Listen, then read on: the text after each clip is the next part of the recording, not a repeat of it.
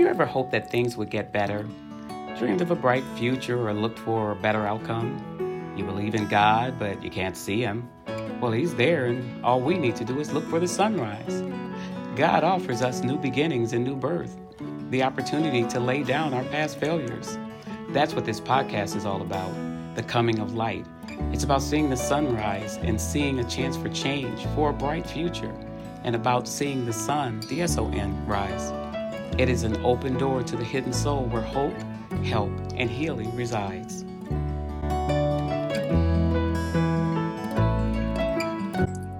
Hello, everyone. Welcome to episode 14 of See the Sunrise. You know, when I do these podcasts, I want to make them engaging. I want you to be able to connect with them, and I usually like to really focus in on things that may be occurring in our world and in our lives, but more so I'd like us to reflect on our inner man, the spirit man, and who God is calling us to be and who we are to be in Him. This week in my weekly devotions, I have been focusing on blessings, and I think it's so apropos right now with everything going on and all of the other things that we could focus. I think blessings is a good subject to spend some time on. You know, there is a noted English particular Baptist preacher by the name of Charles Spurgeon. He once said that every hour of every day, God is richly blessing us, both when we sleep and when we wake. His mercy waits upon us. I love that quote because it is a reminder to me to look around, to see beyond what may be on the news or what may be going on outside in our world, but actually to look at the inner man, the person that we are, the person that laid down that night and didn't realize that, or maybe we took for granted that God was watching over us and that we were going to get up and that our body was going to be functioning well. One of the things, I really like to be original when I'm doing these podcasts because I think, you know, it might be more engaging for everyone. But one of the things I do when I get up, especially as I'm getting older, I think of my body parts as individual entities. So, for example, I'll ask my back, are we ready? Or I'll ask my mind, is this a good time? Or I'll look at my shoulders and say, okay, it's time for us to get busy. Can we all function together? So as each body part or entity comes together, because sometimes my back will say, well, you can do whatever you want, but I'm not getting up. Anyway, I usually am able to get everyone to function together and I'm able to get up and move around, but it's not on my own merit. It is by the grace of God that I'm able to move, as I used to say during my Baptist training, to move and live and have my being. I didn't understand it then, but I really do understand it now. All week in my devotions, as I said earlier, I've been focused on blessings. And this has just been a tumultuous year. Every day, I could spend time talking about how bad things are. For 7 months, because we're in October already. But for several months, since March or since February, we've heard or seen disaster after disaster. It started with the famed basketball player Kobe Bryant, his daughter, and several others that were killed in a helicopter accident. Then we heard of something called COVID-19. We heard of COVID before because I've seen it on the back of some of the antiseptic bottles, but didn't realize how bad it really could be. Then we had quarantine. Then we had insurmountable deaths, lots of them. To date, I'm understanding over 200,000 here in the United States alone. We have civil unrest. We have racism, closed schools, mask wearing, partisanship, Black Lives Matter, Black Lives Taken, protests, division, wildfires, hurricanes, floods, you name it. We've had a myriad of things going on, and all of this would leave many in despair.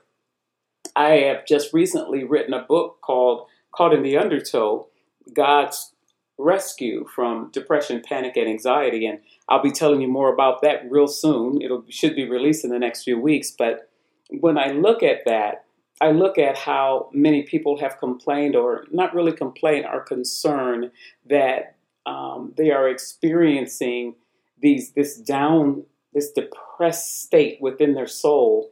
And, you know, I fully understand the times are tough, but I wanted to think about the blessings that get lost when there's so much going on.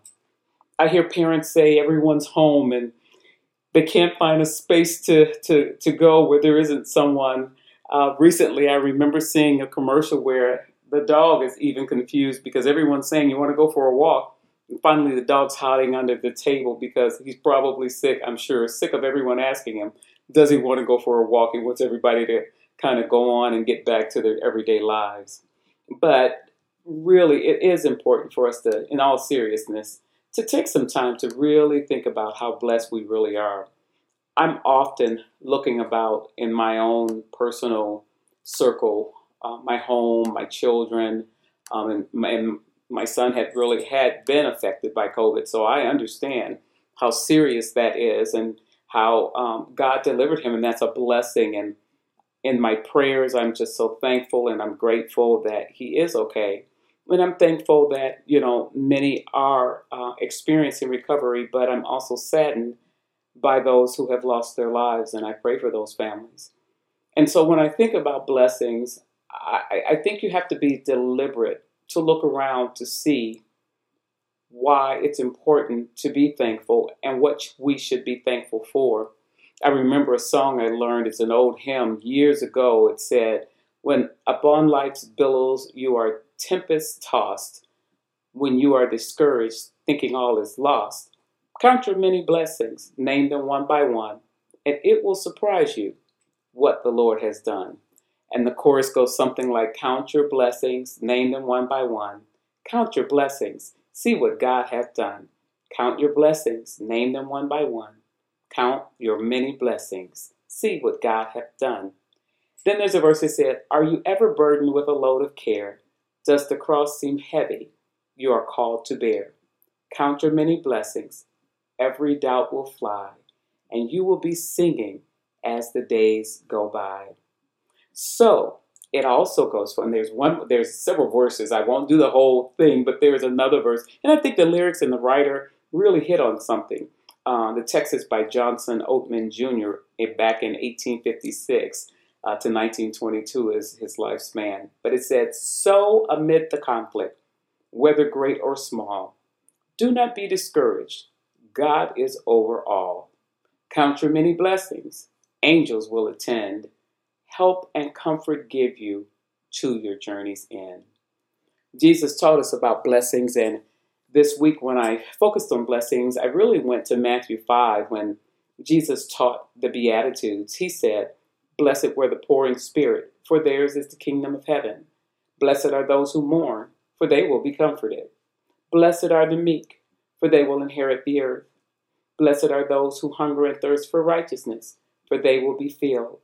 Blessed are the merciful, for they will be shown mercy. Blessed are the pure in heart, for they will see God.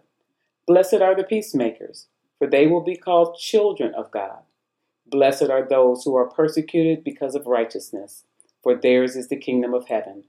Blessed are you when people insult you, persecute you, and falsely say all kinds of evil against you because of me. Rejoice and be glad, because great is your reward in heaven.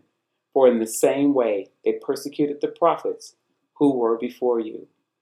The Beatitudes shed light on how we are to live our lives, and that is how we are to live our lives for Christ. And we could certainly use that right about now, especially with the ongoing fighting and verbal assaults and division. And you know, life should be, we hope, a lot simpler, but unfortunately it isn't. When I looked at some of the devotions this week, I really wanted to focus on some very personal ones to me. And one I focused on happened to be with a woman I had known for a very short amount of time. And she had developed an illness after finding Christ. And that's interesting. You think when you find Christ, everything should be wonderful. Far from it, because there is an enemy out there, Satan, who does not want us to experience peace. He wants to have us conflicted and in turmoil. But that's not the way or God's plan for us. And as you hear in the Beatitudes, as I've read, you know, when you suffer, when there are things that go less than what we desire, God says they're blessed. When he says those who mourn will be comforted, that means someone had to die. When he says blessed are those who are pure in heart, they'll see God. Those are the selfless people. When he talks about blessed are the peacemakers, it's hard to maintain peace or to make peace when there's so much anger and war and fighting. He says, blessed are they, are the meek, for they will inherit the earth.